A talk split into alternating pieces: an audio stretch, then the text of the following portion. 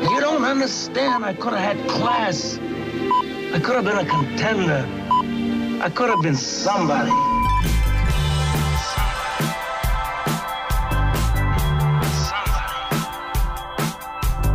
So he's almost like having a second captain in the team. Second captain, first captain, whatever.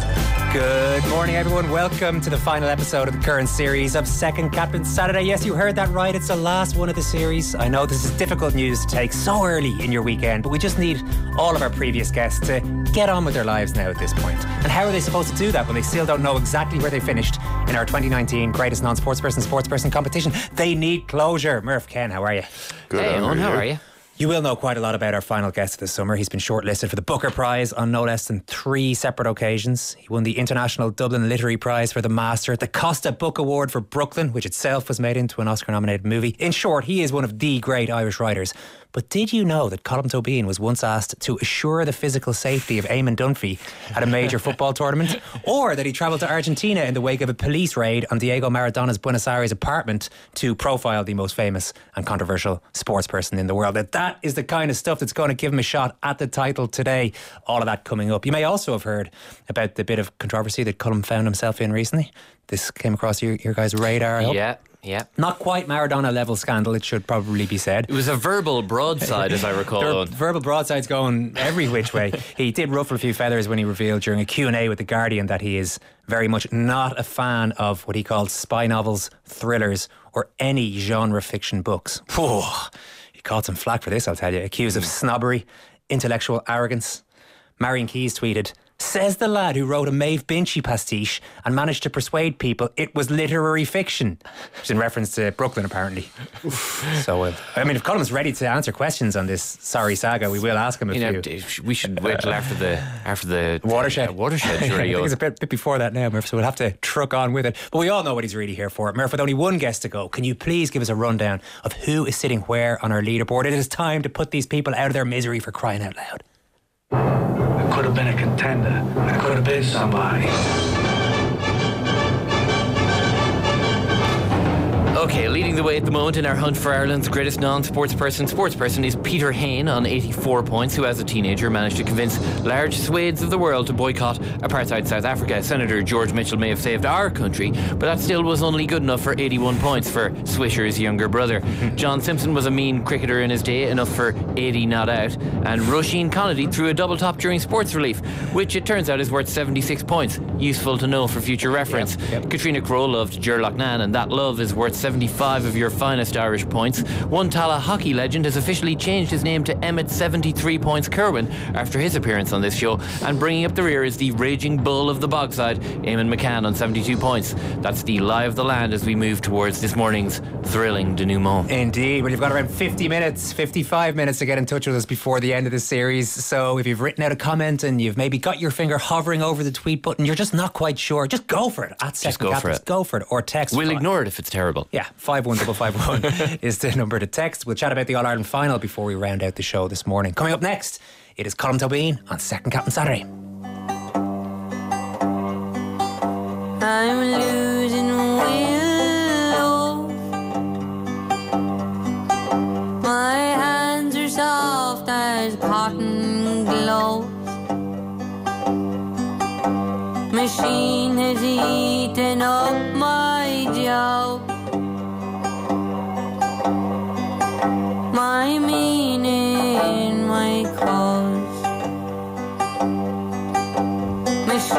with the strength of a hundred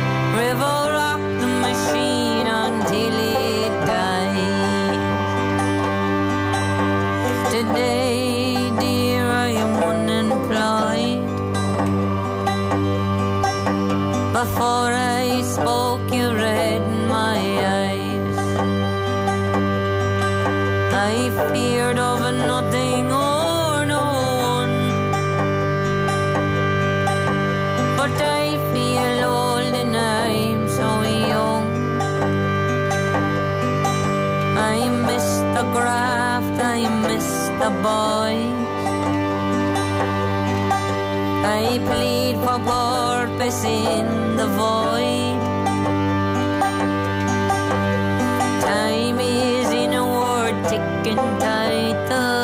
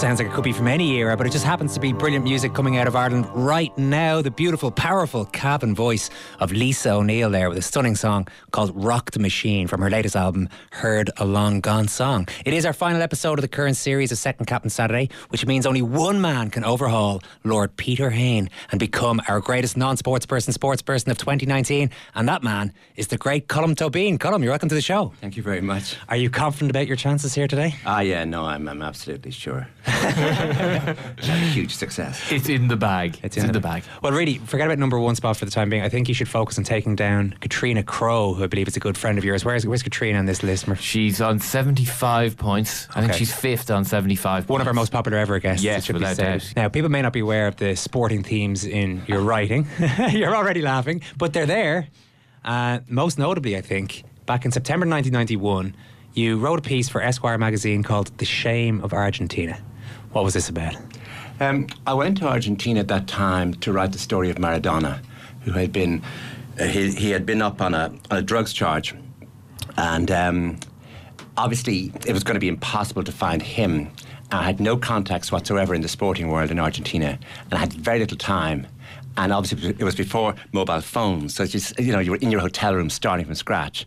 So um, what, what I was interested in was um, how isolated he had become within the sporting world of Argentina. How when I went to talk to the equivalent of the FAI people, they viewed him in a very strange way, not as someone they looked up to or respected or spent a great deal of social time with.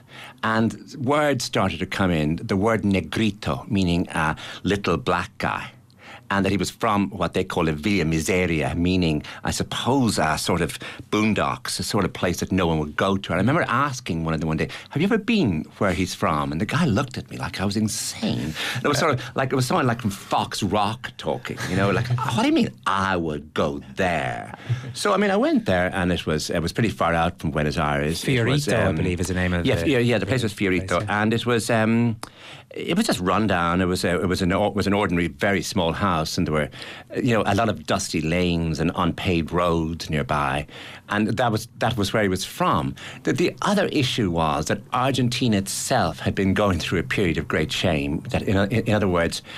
um, after the Falklands War, the generals were put on trial in Buenos Aires, and I attended that trial as a correspondent.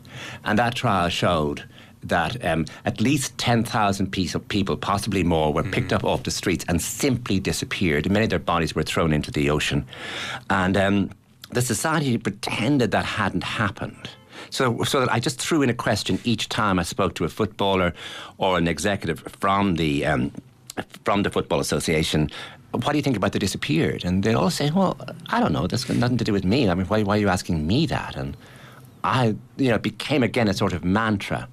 And so um, was also the whole question of um, Maradona being so famous and being, you know, being in the European clubs with his entourage and what that entourage actually looked like. And there was a, people were talking about his wedding as the most vulgar event that had ever taken place in the entire history of Argentina. I mean, people were talking about him in that sort of way. I think a thousand people were invited. Yeah, yeah. A hefty enough bill for that, I'm sure. It was, but I think he had, you know, he had a lot of money at that time.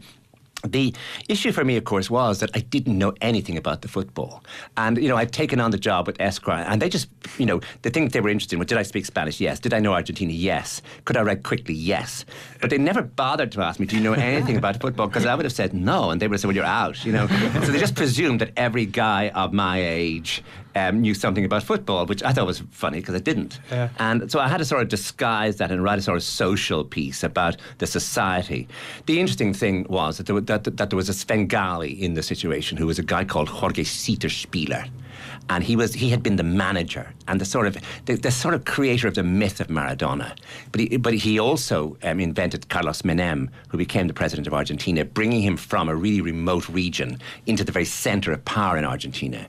And uh, he, of course, wouldn't see me. So I began to just make clear to him that I wasn't taking that. And so I eventually, I, I eventually met him, which was sort of a fascinating experience because he was someone who understood something about power and about management of power and holding and wielding of power. So it was interesting to see him, and it was interesting that he had moved into the political realm as well. So that it, it made my piece a, a sort of piece about that using sport to tell you something about a society. Yeah, which is fascinating. It's often what the best writing about sport is is about. The time of the career, Maradona had been done for uh, drugs, the drugs situation in Italy. Essentially, almost hounded out of Italy at that stage. He was back in Buenos Aires. You say he was enjoying the, the lifestyle of samba y caramba. Somebody used the phrase samba y caramba, which I thought was terrific. Sounds great. So he was having a good time by you know by his own standards back then. But interestingly, he he seemed to be enjoying the support of his hometown when he was kicked out of Italy.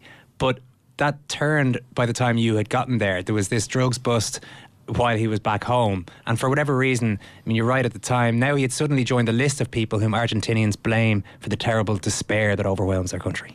Yeah, there's a sort of great melancholy in those years, especially because um, they, they, they sort of realised what the Falklands War had looked like to the rest of the world, what the disappearances had looked like. And now here was Maradona, who, you know, instead of being a sporting hero, I mean, people talked about Pele, for example. People raised him as a, an example. Look at the dignity of that man. Look at how he comports himself. Look at, look at, you know, how respectable he is compared to this guy who's, you know, A, from the boondocks, but B, is now behaving like a sort of an animal in the city.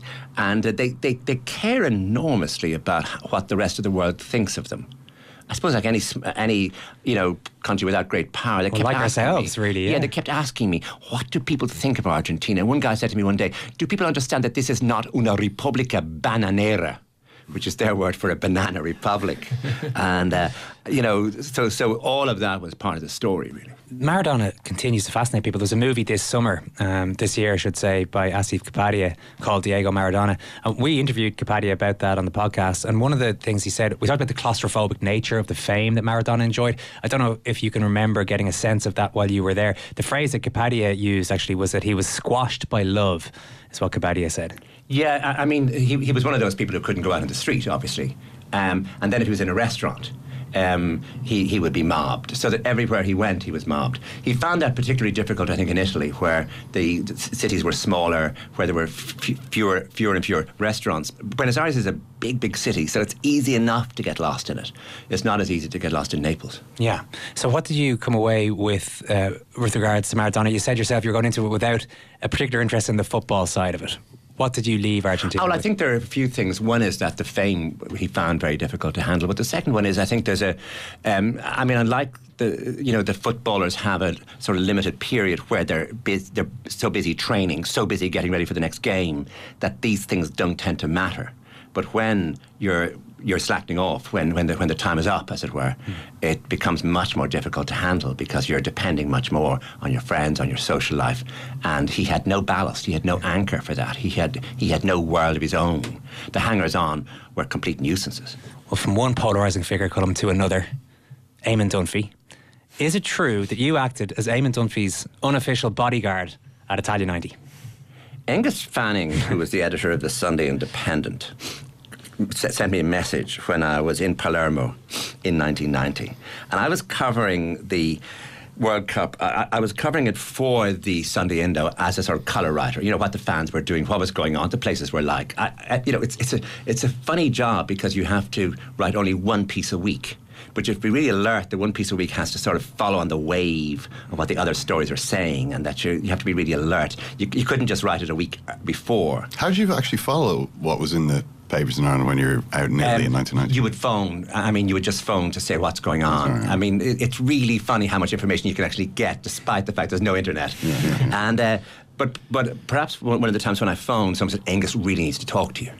So eventually, I got on. Um, Aengus came on the phone and said, "Come, you're not to leave Eamon Dunphy. He's coming out to Palermo." He's been reporting on the TV. As you know, he has said various things on the TV that didn't really make him very popular in the country. And, you know, there's a big movement against him. He's coming out to Palermo. He wants to go to the game, wants to see an actual game. You are the only guy we have there. Don't ever leave him on his own. I said, Aengus, Aengus, Aengus, Aengus, Aengus, I am a wimp. I, I'm a well known wimp. I'm, I'm a homosexual. Like, I, I, well, do, you know, like, what do you want me to do? Like, stand and and push back the waves of of, of, of fans seething with rage. You know, like I will run if anyone comes after us. I'm going to run, and I'm going to run fast. No, and Aengus said, no, no, no, no. I want you to stay with him. I want you to be with him at all time. Never leave his side. I said, but what if we, I didn't think we would get attacked, by the way. I thought this was exaggerated. I mean, I had watched the fans. There, there was an extraordinary movement at the time for Irish fans to be so polite, so good. Yeah. The nearest thing to problems was they played a bodhrán, which the Italian police wonder what it was. Uh, um, but you know, I didn't think there would be any problem. But Aengus was absolutely, you know, once he started on it, he was never going to stop. You, I love your pieces. You're doing really well. We love what you're writing. But you know, the but was great, meaning you're entirely unnecessary. We don't care about you. It's Eamon we care about because he was the star Precious, journalist. precious cargo, yeah. Yeah, Yeah, if so- it comes to so- it, you must, you know, sacrifice yourself on that. Oh yeah, oh yeah, yeah. It was going to be yeah. blood sacrifice for the sake of their star reporter, and uh, so I mean, I thought this was desperately funny, and uh, I kept watching, like, what will I do if they come from this side? I'll run this way, and, I'll, and of course, you didn't have a mobile phone, so what would you do is like sh- scream at the top of your voice, "Police, police!" or something. But anyway, yeah, Aengus was. Um, I mean, he was absolutely. He wouldn't. He, he, you know, he, he wouldn't put down the phone. He was. No, no. I want you to agree. That you will never leave Eamon Dunphy alone when he's in Palermo. Well, you say that you didn't think anything was going to happen. You weren't taking it too seriously. But I, I've read up on his account of this time in his book, The Rocky Road, and he talks about the walk up to the stadium in Palermo. It was the Dutch game, right? The, the Netherlands. Um, the chant began, "If you hate effing Dunphy, clap your hands." Suddenly, we were surrounded by hundreds of men and women wearing the green, chanting feverishly, pushing ever closer. The potential for something nasty hung in the air on the final stretch of road between us and the stadium. The two Colms, I think it was Colm McCarthy, the economist, that you guys have bumped into him, were shocked. I was too. This wasn't the Irish way. Ah, yeah, but it was. So the way- the way Dunphy describes it sounds pretty they hairy. Did, they, they did shout that, all right, him and Dunphy. But um, there was no question of anyone running to punch him. Or, I mean, it really wasn't like that. At least in my memory, it wasn't like that. But I might have been so interested in running. That I didn't even notice the threat. You know, I was always watching for a way out. I, I mean, for me. So, I mean, if Aengus had even found that out, it would have been. uh, You were at the famous press conference. yeah. Um, this is the one where Eamon I Dunphy asks a question. I mean, I'm Jack, really- refu- I- Jack refuses. Just better explain it in case people have forgotten. Jack refuses to answer the question. Essentially, says you're not a proper journalist, and all hell breaks loose, and he walks out in the end. Eamon wasn't interested in causing that controversy. You know, he really, really. I, I had found us various restaurants because that's how I knew him in Dublin. We went out and went to restaurants, so I thought he would like various places in Palermo. He had no interest whatsoever in eating or drinking. He was intent on this business of how the team was playing and what Jack was doing, and he, and he really wanted to tease it out and have an argument about it. Um, I get into Jack's book as the, as as a little man in a green shirt. I'm, don't think I'm that little, but uh, compared to Jack, I suppose I was. And um, I did go with him, and you know, Jack wasn't going to listen to his question. And the, the, what happened was the press conference actually broke up because Jack said, "Well, there's no point in doing this," and, and he walked out. Now, for Eamon, it was possible to keep doing this. He could have gone on. He could have done it, you know, the next day. He could have done it. The, the, he could have done it the next week, and he decided not to. He decided that, that if he did this, and I think he got no credit for that. You know, there's just deciding this could become an enormous circus and that the only way to do it is to stop it, and the only way to stop it is not to go to any more press conferences. So he decided not to go to any more press. Well, his account is also that the Irish journalists didn't stand up for him, and the English did. Ian Ridley, I believe, was led the English charge there. You, you see, for the Irish journalists, he was the story. So there was no question of standing up for him, since you know he they, they, they, were, they were writing about him, what he had actually said, what he was doing in Palermo. So there was no question of anyone, and we weren't. Eh, whatever way he functioned as a journalist, he was a loner, and. Um, so he didn't have a group. He didn't have a peer group within sports journalists. Yeah. He didn't like any of them, and and I think the feeling was mutual. And so it was sort of fun being with him because it was you know there's two of us alone against the world. Although I had no dog in that fight. Yeah. And Talking. you're, uh, you've already made clear your willingness to sacrifice Eamon if required. Oh yeah, Well, so, I- absolutely. Yeah, yeah, yeah. yeah. Uh, It was and the two of you against the world, unless the world came at the both of you, in which case it was aiming against and I world. would lock myself in the bathroom of some pub. Yeah. and was it, did this like take the form of sitting around listening to to Dunphy theorising about football? I mean, Yeah. Yeah. How, yeah, yeah, how was that for you? you It was amazing because he was so passionate and he was so he was so serious about it. It was the most serious thing in the whole world. And um, and no, we didn't talk about anything. I mean, I didn't talk at all. I think, um, but we, he didn't talk about anything else for those days. And then he went home. Did that come up at all? Like, it, you know, the question of why is this so important to you? No. No. No, because because it just It was. obviously was, so It just was no. I mean, to- it was it was the burning business of of the time how that team played, Yeah. and he had very strong views about it as a journalist. And did any of that rub off on you? Did you No. begin to go, oh, I see, I've the, No, the no, I was, just, I was just listening and watching, and um, I was trying to entice him into some nice restaurant, but it wasn't to be done. So some, the, yeah. Sorry, Owen, that, that was the start of the whole sort of best fans in the world shtick. You know that you know we keep uh, reiterating every time we qualify for these major tournaments now that you know we behave better than anyone else and we bring so much color and you know happiness to the world every time we qualify for these tournaments. It did, it did sound like. Well, particularly say if you were there watching it through the eyes of Eamon Dunphy, that maybe you didn't recognise that when people started talking about the Irish fans like that. Yeah, well, I reported on it, and it was true. You know, in other words, it was a simple matter that there was an extraordinary sense of good humour, decency. Um, uh, people were having a really good time, um, and it wasn't true with other fans. I mean, I mean uh, um, in. Cagliari and uh, with with the British. I mean, I mean the English. The English were. I mean, there, there was not a, just a threat of violence, but the minute they saw police, they thought, "Great, we're going to have um, actually fight with them." And the Irish just didn't do that, and there was an extraordinary sense of that everywhere you went, of people proud of that and and, and making sure that that was maintained. So, oddly enough, that story was true. I've got an exchange from that press conference in front of me here, Colm. Um, you, you, as a little man with the green shirt, were involved. Jack says to Dunphy, "You're not a proper journalist. You're just here to make trouble. I'm not taking any questions from you." Then Colin Tobin, "I'll ask the questions for him." Jack, "No, you won't. You're just a mate." I don't remember that. Did I do that? That was the bravest thing I've ever done. yeah, you did have to. So you did stick it for the Dun- Amy Dunphy. But uh, yeah, well, that would have been a good idea then. I, I would have been the proxy. Yeah. As somebody with no interest in football, then, did it in any way change your view on the game, or was it simply just a moment in time that you enjoyed, as you've described? Um, the, um, the the game in Genoa was um, absolutely wonderful. It was a really wonderful occasion. The game against Romania, um, partly, partly because the Italians had won a match that evening as well. So the Irish and the Italians began to run around in fountains and you know cheer and exchange jerseys. But the game itself, I mean, I, I was at that time sitting. I was for some reason uh, there was a big man, a big belly man from the FAI, and um, he was beside me. And we hadn't really spoken much, but when the penalty shootout happened, And when it was clear we won, I mean, the, I mean, I jumped up on top of him. I mean, I, ba- I banged my fist against his belly. You know, I mean, I, I, it was an amazing episode, and it was to do with sport. I mean, it was to do with, oh my God, this, this is the brave. You know, this penalty shootout thing was so tense, and that was that was an amazing evening. Um, the, I mean, the event in Rome was funnier, um, where I was staying in a hotel, and when I was going out. Um, the the receptionist, uh, I just said I was going to the match, and he said, um, "Ah," in that sort of Italian way of you know when it's just something that he wants to patronise. Ah, he said, "Irlanda, bella squadrina," meaning Ireland, a great little team. so I so I knew that our chances were. And at that match, I was sitting beside Jim Mitchell, who was a minister, in the, who had been a minister and was later a minister in the Fine Gael government, and he just kept shouting. He never shouted anything else, but he shouted non-stop, "Watch Schillaci," and he just said, "Watch Schillaci," and, and then he would say it again, "Watch Schillaci." The um, the government came over on a jet.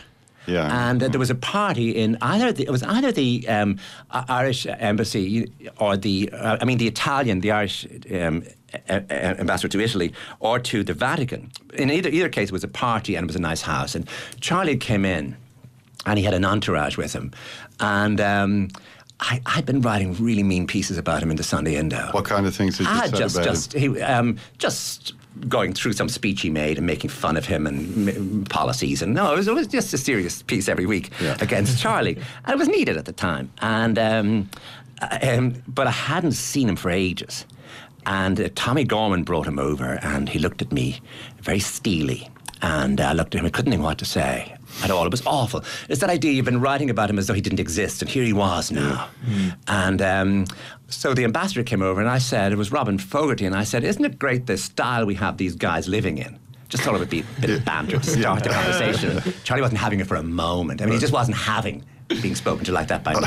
So he looked at me and said, um, "It's a very fine building, um, and some of our embassy buildings are very fine buildings. The one in Paris is one of the finest buildings in that city, and that's saying a great deal. And I was responsible for the purchasing of that building, and when I did that." I was under attack in exactly the same way as I'm being attacked by you. and uh, that put me in my place. Did the conversation go on much further? Yeah, he just walked off at that point. Oh, incredible stuff. Well, I, people say politicians know nothing about football, but watch Schillaci is the best advice. If Ah, only- yeah, it was very. If only we had watched I Schillaci, always Colm, we would have been in the I always thought. Jim Mitchell was going to be Taoiseach eventually, Aye. but uh, it didn't. It didn't happen. We'll take a quick break. More from the wonderful Colm Tóibín right after these.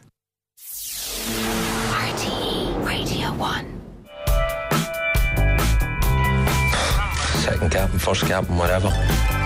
If you want to get in touch with us on what is the final episode of this series of Second Captain Saturday, please tweet at Second Captains or text 51551. Now, Colm Tóibín, you have a new book out, Mad, Bad, Dangerous to Know, The Fathers of Wilde, Yeats and Joyce. But one of the perils of writing a book is that you have to do some promotional interviews. And one of those interviews has landed you in a spot of bother, I think it's fair to say. It was a Q&A you did in The Guardian. And you were asked, which books do you feel are most overrated? This is your reply. I can't do thrillers and I can't do spy novels. I can't do any genre fiction books, really. None of them. I just get bored with the prose. I don't find any rhythm in it. It's blank. It's nothing. It's like watching TV. Well, oh, this ruffled some feathers. Everyone from Stephen Fry to Marian Keyes had a pop. Were you surprised by that reaction? See, I don't have Twitter. Uh, so I didn't get the full brunt of it. Um, yeah, they took enormous offence, um, and um, I mean, part of the lesson of it is, um, you know, I was in Los Angeles. It was about eight o'clock in the morning. I did it on the phone, and that phrase "it's nothing." I was talking about for me, it's nothing. Obviously, if I'd written it, I would have been able to say, "I don't read this stuff in the same way as you don't read other stuff." Get over it. But there was a great someone, a great friend, a really good friend, decided that I should see some of the Twitter material.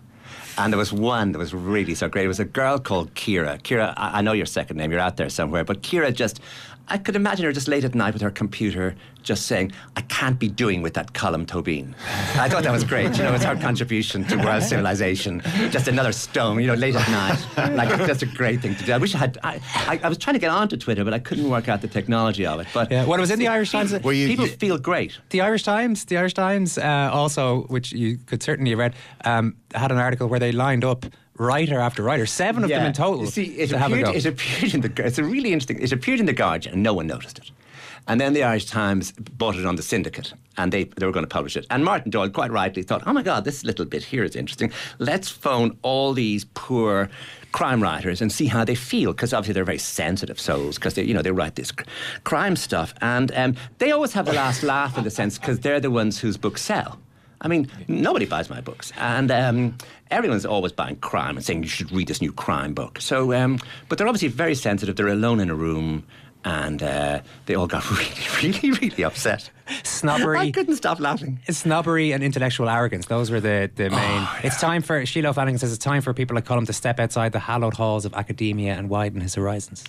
Oh yeah. Well, I went to the World Cup. I mean, that's not good enough. Well, you said you, you were looking at the uh, Twitter responses, or some of them. no, I just saw a page. Just a friend you. thought I should see some of them. Yeah, yeah. I mean, did you find yourself morbidly drawn to this? Um, yeah, if I'd had, if I'd had um, Twitter, if, if I knew how to get Twitter up, I probably late at night would have gone on and spent it the whole evening, and I would now be a wreck. I'd Yeah. now be telling you some of the things said were very offensive. I feel I'd have to apologise to the Irish nation Oh, yeah. for my insensitive. You know, I'd have to do all that, but since I didn't read it, uh, then I don't have You to do could all go that. on anonymously as a, you know, sort of Colm Tóibín super fan. I think that rarely works out well. For the, Yeah, no, no. you usually get rumbled. Is the that is the Yeah, no, I didn't. I didn't. I, I decided not to do that. But anyway, it was very. It was great. It lasted for about thirteen hours, fourteen hours, and then it was over. And you haven't been pushed to read crime since. Um, no, no. But um, someone told me that Georges Simenon is very good and Raymond Chandler. So maybe I should read those, but it'll take time because I've got other things to do. Uh, you, you also uh, slagged off TV in the same interview, but nobody uh, complained about that. Maybe because you were so obviously wrong uh, about uh, you know. I, I, I did wonder why. Do, do you when you look at uh, obviously people are watching a lot of really long TV programs now. Well, maybe not. Obviously, you say you don't watch it. Uh, but you know, ten hours, twelve hours, thirteen hours is, is now quite a standard, I guess. Um, what do you think about the amount of time that people are sinking into this? Do you, do you view it as waste of time? Is this like a is this a medium which is not really serious in your eyes? I, don't think I want to make any comment about what other people do. I just couldn't be bothered. And uh, I tried to, I mean, eh, people went on so much about this wire thing. And I tried to watch it, but I couldn't understand what they were saying. And I couldn't see any drama in it. I couldn't see anything in it. It was so slow, so strange. I didn't watch much of it. But so it's just not for me. I mean, it's just, I mean, I like to watch the news. I like, you know, I like the news. But um, after, I mean, the idea of nine o'clock in the evening, turning on the TV and sitting for ages watching it, it's just not for me. I just, I just couldn't do it. Yeah, you said you can't you, you can't find any rhythm in it.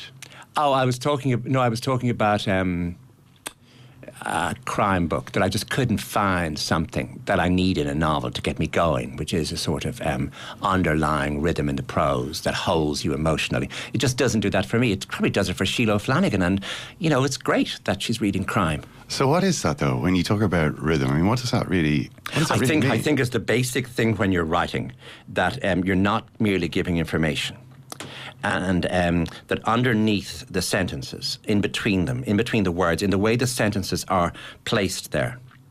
There's a sound, there's a melody, there, there's, there, there's, there's something that holds you emotionally, which is not the information being given in the actual you know, words with their dictionary meaning. In other words, that just say that words have a soul as well as a body. In other words, the body will be the information, but the soul will be the sound. The soul will be something uh, in the way the words hit against each other. So when you talk about someone who writes well, you're talking about that idea of something in the rhythm being there that can hold you. And obviously, it happens for some people, and not others. It, it, it, it's strange because it can happen in a translation as much as in an original. So, so you know, it, it's very, very hard to pinpoint. And it may be that something in your DNA gets stirred or gets um, hit emotionally by something on the page, and it's entirely personal. In other words, some book um, that, that's a that's a let's say that's a crime novel or a chick lit novel, say, e- even though those categories are very very hard to be sure about, but just say, um, could hit somebody emotionally, and and wouldn't hit somebody else, including me. So it just depends on you as the reader, but it's absolutely essential. If it isn't there, then you get nothing at all from the page. So is it something to do with, um, you know, as you well, what, what you're saying? It sounds as though it's got something to do with the with the language, with the words, with the way they sound, with the way they sound together. Um, but if it's also if you also sometimes find it in translations, which are a whole different set of words, I guess. Uh, You see, if the translator is very something to do good, the translator can actually is actually building on that idea as well. You see, it's very close to music. the, for, the form or the meaning. I mean, you know, in, in the sense of is it, is it something? Is it is it what the words are saying, or kind of how they're saying it that you're? I don't know if I'm saying it's how this very saying well. it. It's, it, it- it's, it's the second of those. In other words, it's how the sentence is constructed. It's how the sounds and, sound in the sentence goes. And it's very close to music. It's very close to something in a song where, the, where the, it isn't the lyrics that matter. It's something or other to do, perhaps with the percussion, perhaps with the way a word is particularly sung. You find it in Bob Dylan sometimes where the line is pretty banal, but the way he snarls it out is somehow gets you emotionally. So it's so it's something to do with music and prose. Do you are you a fan of hip hop? No. no, no, it's not for me. No. Just no. because of the prominence of the rhythm and Yeah, yeah. Obviously, um, hip hop will hit people in that way because of percussion. I presume you're talking about the idea of sound. Yeah. You mentioned also when you when you were talking earlier about Twitter. Have you never been tempted to, to go on? I mean, you you'd probably do pretty well. You're good, good at zingers and Good at singing. Well, Tempted to what? to go on Twitter and sort of sound off a little bit. You know, to Um, speak your brains. Yeah, I just think that that might not be what's particularly needed at the moment. It's my, my nightly intervention in the national debate. Uh, so, uh, uh, using what, 14 words, is it? 280 characters. Yeah, 280 characters. I just feel that that's not what's essential at the moment um, in, in Irish life. Do you think? What do you think about the effect that it's having on the way uh, on, on sort of the language that people use? I mean, you know, it's it's a it's a big change. This, I, uh, Like I, it's this absolutely marvelous that Tony Blair thought LOL was was lots of love. loyal orange love. And uh, yeah, I thought that was great. Um, but do you, I mean, in, in the sense that for the first time really ever, people have the opportunity to be writers as much as readers. I mean, I guess everybody does, but everybody also has the opportunity to publish their own writing. And I guess people do as much writing as reading now, or possibly more. Um, I mean, what do you think of? What I do you think, about I think as a writer, you have to win readers, and you have to put a lot of effort in. And if you don't put that effort in, you don't get the readers. So you can be all night going on with what 200 how how many characters? 280. 280 characters through the night. I mean, that Kira.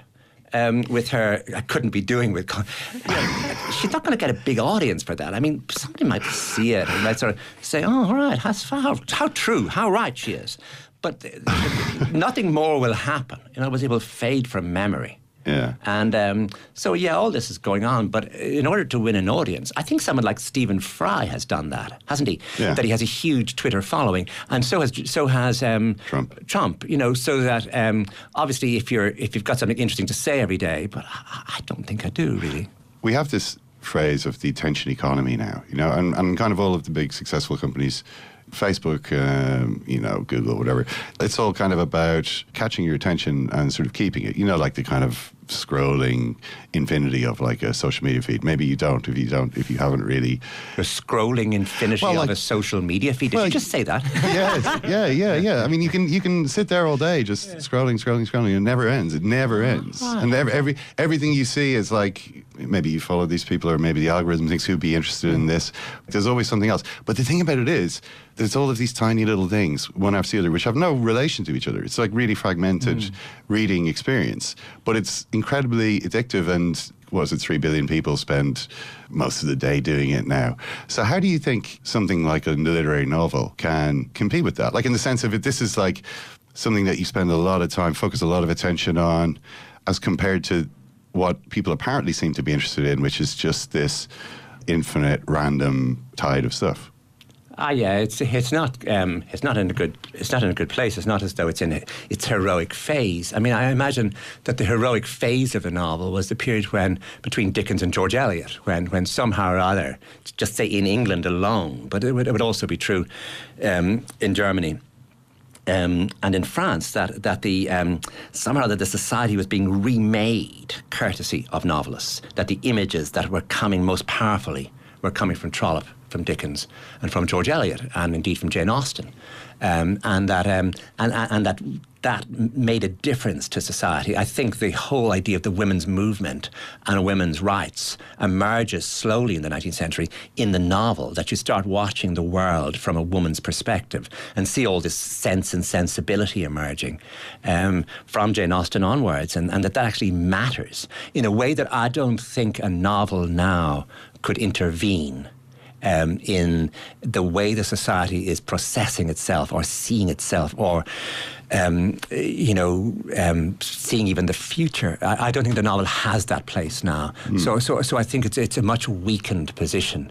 Um, novelists are in, and there's a strange melancholy about that. And coming with that melancholy comes a certain sort of defenselessness the novel is a defenseless thing. It doesn't have defenses. It, it, it, has, it, it has no reason to be particularly proud of itself. Mm. And so um, you get some strange melancholy power in a novel now that you didn't get before, which you, might make a difference. Can you think of the last one that occurs to you that, that maybe made a difference in the way that you're talking about? Yeah, I think somebody like Marilynne Robinson in the United States, who's written, I think, four novels. The first is Housekeeping, the most recent is Lila, and the other two are called Home and Gilead. That she has been writing about the parts of America no one else, the, the, the sort of flyover parts of America, and the idea of religion in those places in the 1950s. And they're, they're very delicate. She's almost the John McGahern of that world and uh, but she's having a great um, impact. Obama was a big reader of hers, and uh, anyone who reads her realizes this delicacy she's getting involved in. I mean, delicacy in, about relations between characters, about memory, about desire. That, that she's writing about this in a very delicate and truthful and difficult way. And it's not as though she's she has huge numbers of readers, but but there is that delicate melancholy power in those books. I think which we got in Ireland with John McGahern's books. Okay, will you have your um, Colm Tóibín book recommendations there for you for the weekend. We are getting close to the moment of truth here, Colm, when we rank your sporting life. But first, we have to ask. We haven't even touched on it. Do you play any sport? I play tennis. Tennis, okay. Yeah. I'm 64. I'm still playing tennis. Very good. And Yeah. so, would you describe yourself as a sort of Rafa Nadal, Serena Williams power hitter, I'm or a more? really bad player. I was going to say really Roger. bad. I was going to say Roger Federer. Great. I was really bad when I was about 12 or 13, and 14 was really bad. Like, and I've never changed my Yeah, yeah, game. I'm still really bad. I play a dull, slow game. No double faults, no winners. I can't even place the ball. I just hit it back all the time in a slow, methodical sort of way. I, I drive people nuts. I lob a lot. I slow the game down a lot. I'm an absolute nightmare. I often win because the other person just gets so bored. Oh, people must so hate you. tedious. Yes, I am a tedious person. I remember playing as a kid, and if you did that, if you if you kept lobbing the ball up, people would just get annoyed. They think you you can't play tennis. That's right. But then, of course, if you beat Yeah, them, Colm, and you, and you go through all your life doing that. you know, you don't exactly win friends on the on the tennis court. so you've never hit a double fault. Well, that sounds pretty good to me. Colm Tóibín, you've been a fantastic guest, but will you walk out of here with the ultimate prize? Murph, for the final time this series, could you please rank this sporting life of Colm Tóibín? You don't understand. I could have had class. We don't have stars in this game, Mrs. Weaver. What do you have then? People like me. I could have been a contender. I could have been somebody. Okay, Colm, it's time for me to run through your career sporting highlight and try and figure out the sports person that I feel you remind me most of to help me come to a satisfactory conclusion to this year's greatest non-sports person sports person leaderboard. Your name belongs up in lights with Packie Bonner, Gazza, Roger Milla, and Lothar Matthäus is one of the true heroes of Italia 90. Of course, the extraordinary lengths to which he went to protect Eamon Dunphy's neck from Irish fans in Palermo is the sporting highlight of a true patriot, and being called a little man with a green shirt by Jack Charlton in his autobiography is an epitaph to rank right up there with those of Robert Frost, F. Scott Fitzgerald, or John Keats. Your relentless, grinding approach to tennis reminds me, meanwhile, of no one more than former Arsenal manager George Graham and his doughty, remorseless league winning teams of the late 80s and early 90s. Boring, boring Arsenal was the chant from the terraces, but it got results, goddammit. so where does this leave us? Well, it's not good enough for top spot, but it is good enough for 75 points and parity with your good friend Catriona Crowe, Colm Tóibín. Ah. This has been your sporting life. Colm Tóibín, happy enough with that? yeah, very proud. Thank you. Excellent. Delighted. It's so good to have you and Appreciate it. A round of applause for our last guest of the series, Colm Tóibín. Thank you. Come over to the window, my little darling. I'd like to try to read your palm. I used to think I was some kind of gypsy boy. Before I let you take me home. Now so long,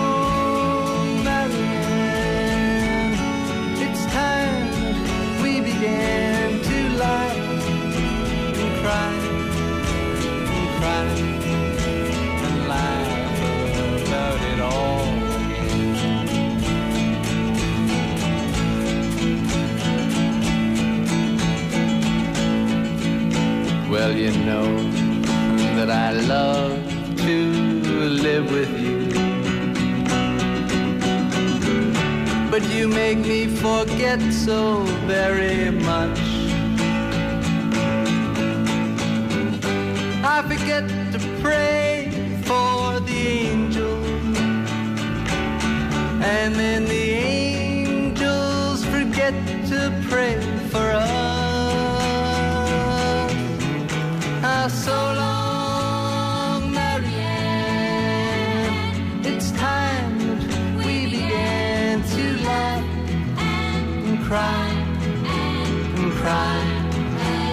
Laugh about it all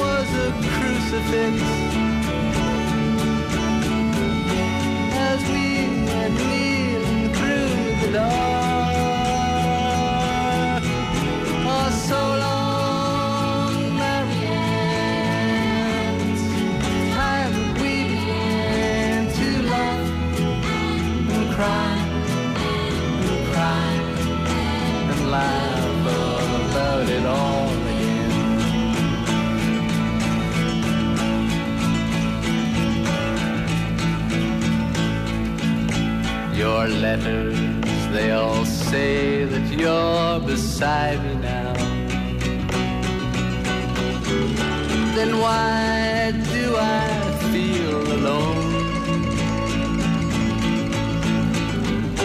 I'm standing on a ledge and your fine spider web is fastening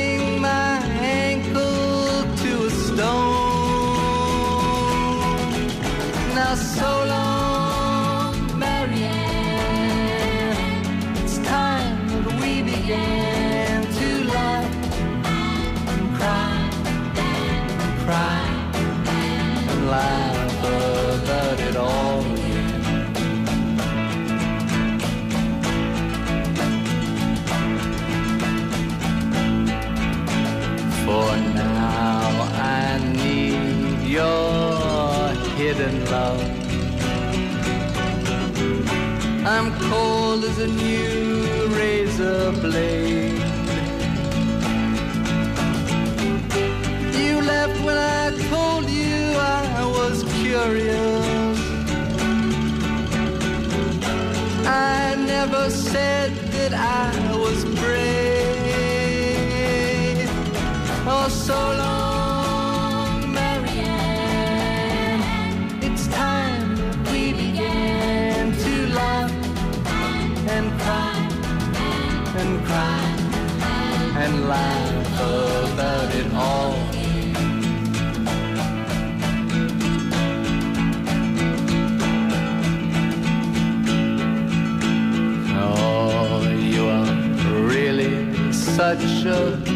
pretty one. I see you've gone and changed your name again. And just when I climb this whole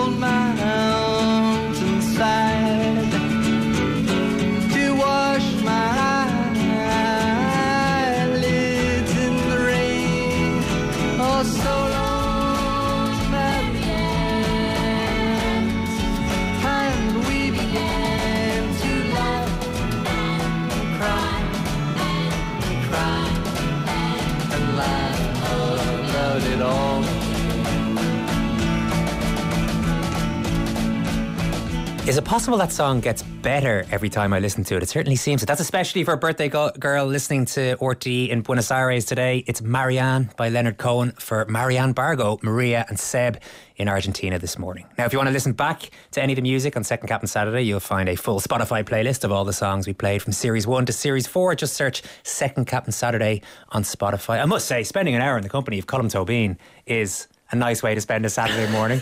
Not a fan of The Wire or hip hop music or No. Twitter, despite your Or best television. efforts, Yeah. Yeah. Mm. Or TV Television general. generally, yeah. I mean, you did try, but uh, quite There come up. Colm has written a new play called Pale Sister being staged at the Gate Theatre. That's called Pale Sister. Previews begin on the 31st of October, so go and take in a show if you get the chance. I'm not sure the crime writers of Ireland will be flooding in to see that one, but come on, guys, it's all a bit of fun. everyone, everyone is getting publicity out of it. Colm's heroic shielding of Eamon Dunphy from those crazed Irish fans, or not very crazed Irish fans, in Palermo is not quite enough to trouble the top of the leaderboard. And we have our 2019 champion, Kieran. We do, on we do. The second captain's roll of honour first, of course. In 2016, our champion was former gymnast Gabby Logan. In 2017, it was Irish artist and swimming prodigy Dorothy Cross. Last year's winner was wrestling non-pariah Aisling Bea, currently ripping it up on Channel 4 with her brilliant new series This Way Up, of course. But the 2019 series winner on 84 points is apartheid-busting short-leg fielder Peter Hain. Congratulations, Peter. This must be even better than that time Nelson Mandela said he'd never have gotten out of jail without your help. well, there's Peter Hay in there. It's All Ireland final weekend. We haven't got much time left because we spent most of the show talking to Colm Tóibín. Hmm. Uh, you couldn't avoid the build up in this morning's papers, though, even if you tried. I was looking through the Premier League coverage, and even that features some GA talk. The Sheffield United centre back, John Egan, Yeah. who plays the biggest game of his career today against Chelsea. He's the son of the great Kerry footballer of the same name, the late John Egan Sr., the silky inside forward of the famous Kerry team back in the day, who won six All Irelands. But he was captain on the day they lost their five in a row bid to Offaly in 1982. And John Jr. says he didn't like it much when you brought that up. If you wanted to annoy him, you could bring it up. It's amazing. You can win six All Irelands, and the one you think about the most is the one that got away. Funny how sport works. Yeah, and that's the lesson for Dublin as well. That uh, this final will be their defining moment. I mean, if they win, yes, but certainly if they lose, because of all the great teams that of all the great games that that great uh, Kerry team won, like they won an All Ireland final against the then reigning champions Dublin in 1978, 5-11 to nine points. But they're still remembered for the 82 final. Like that in itself is kind of scary and wrong. The but Dubs that's are going to win, is. okay, right? Well, Yes. Thank you. right, that's it. That's the end of this series of Second Captain Saturday. We want to thank everyone listening right now and everyone at RTE for giving us such a warm welcome over the summer. We've loved spending Saturday mornings with you, and thank you so much for all your texts, tweets, emails in the last couple of months. If you want more Second Captains in your life, we broadcast daily podcasts on sport, culture, politics, and more over on secondcaptains.com. So please have a listen to our two free to air shows on Mondays or to our commercial free member led shows during the rest of the week. And if you're on your way to Electric Picnic today, you don't even have to wait until Monday. You can simply drop into the Ahir podcast stage in the Mindfield area to hear Paul O'Connell in conversation with our own Richie Sadlier. That's at 1.15 pm. We'll be back on RT Radio 1 with a Christmas special. Sorry for even mentioning the C word. My producer told me to flag that, so we will chat to you mhm. then. Thanks to Mark Horgan and Simon Hick for producing the show, Killian Down for researching, Tom Norton, who is on sound today. Thanks, Murph. Thanks, Ken. thank you, on. Thank you, Ken. Kieran. Thanks for listening, most importantly, and we'll chat to you soon.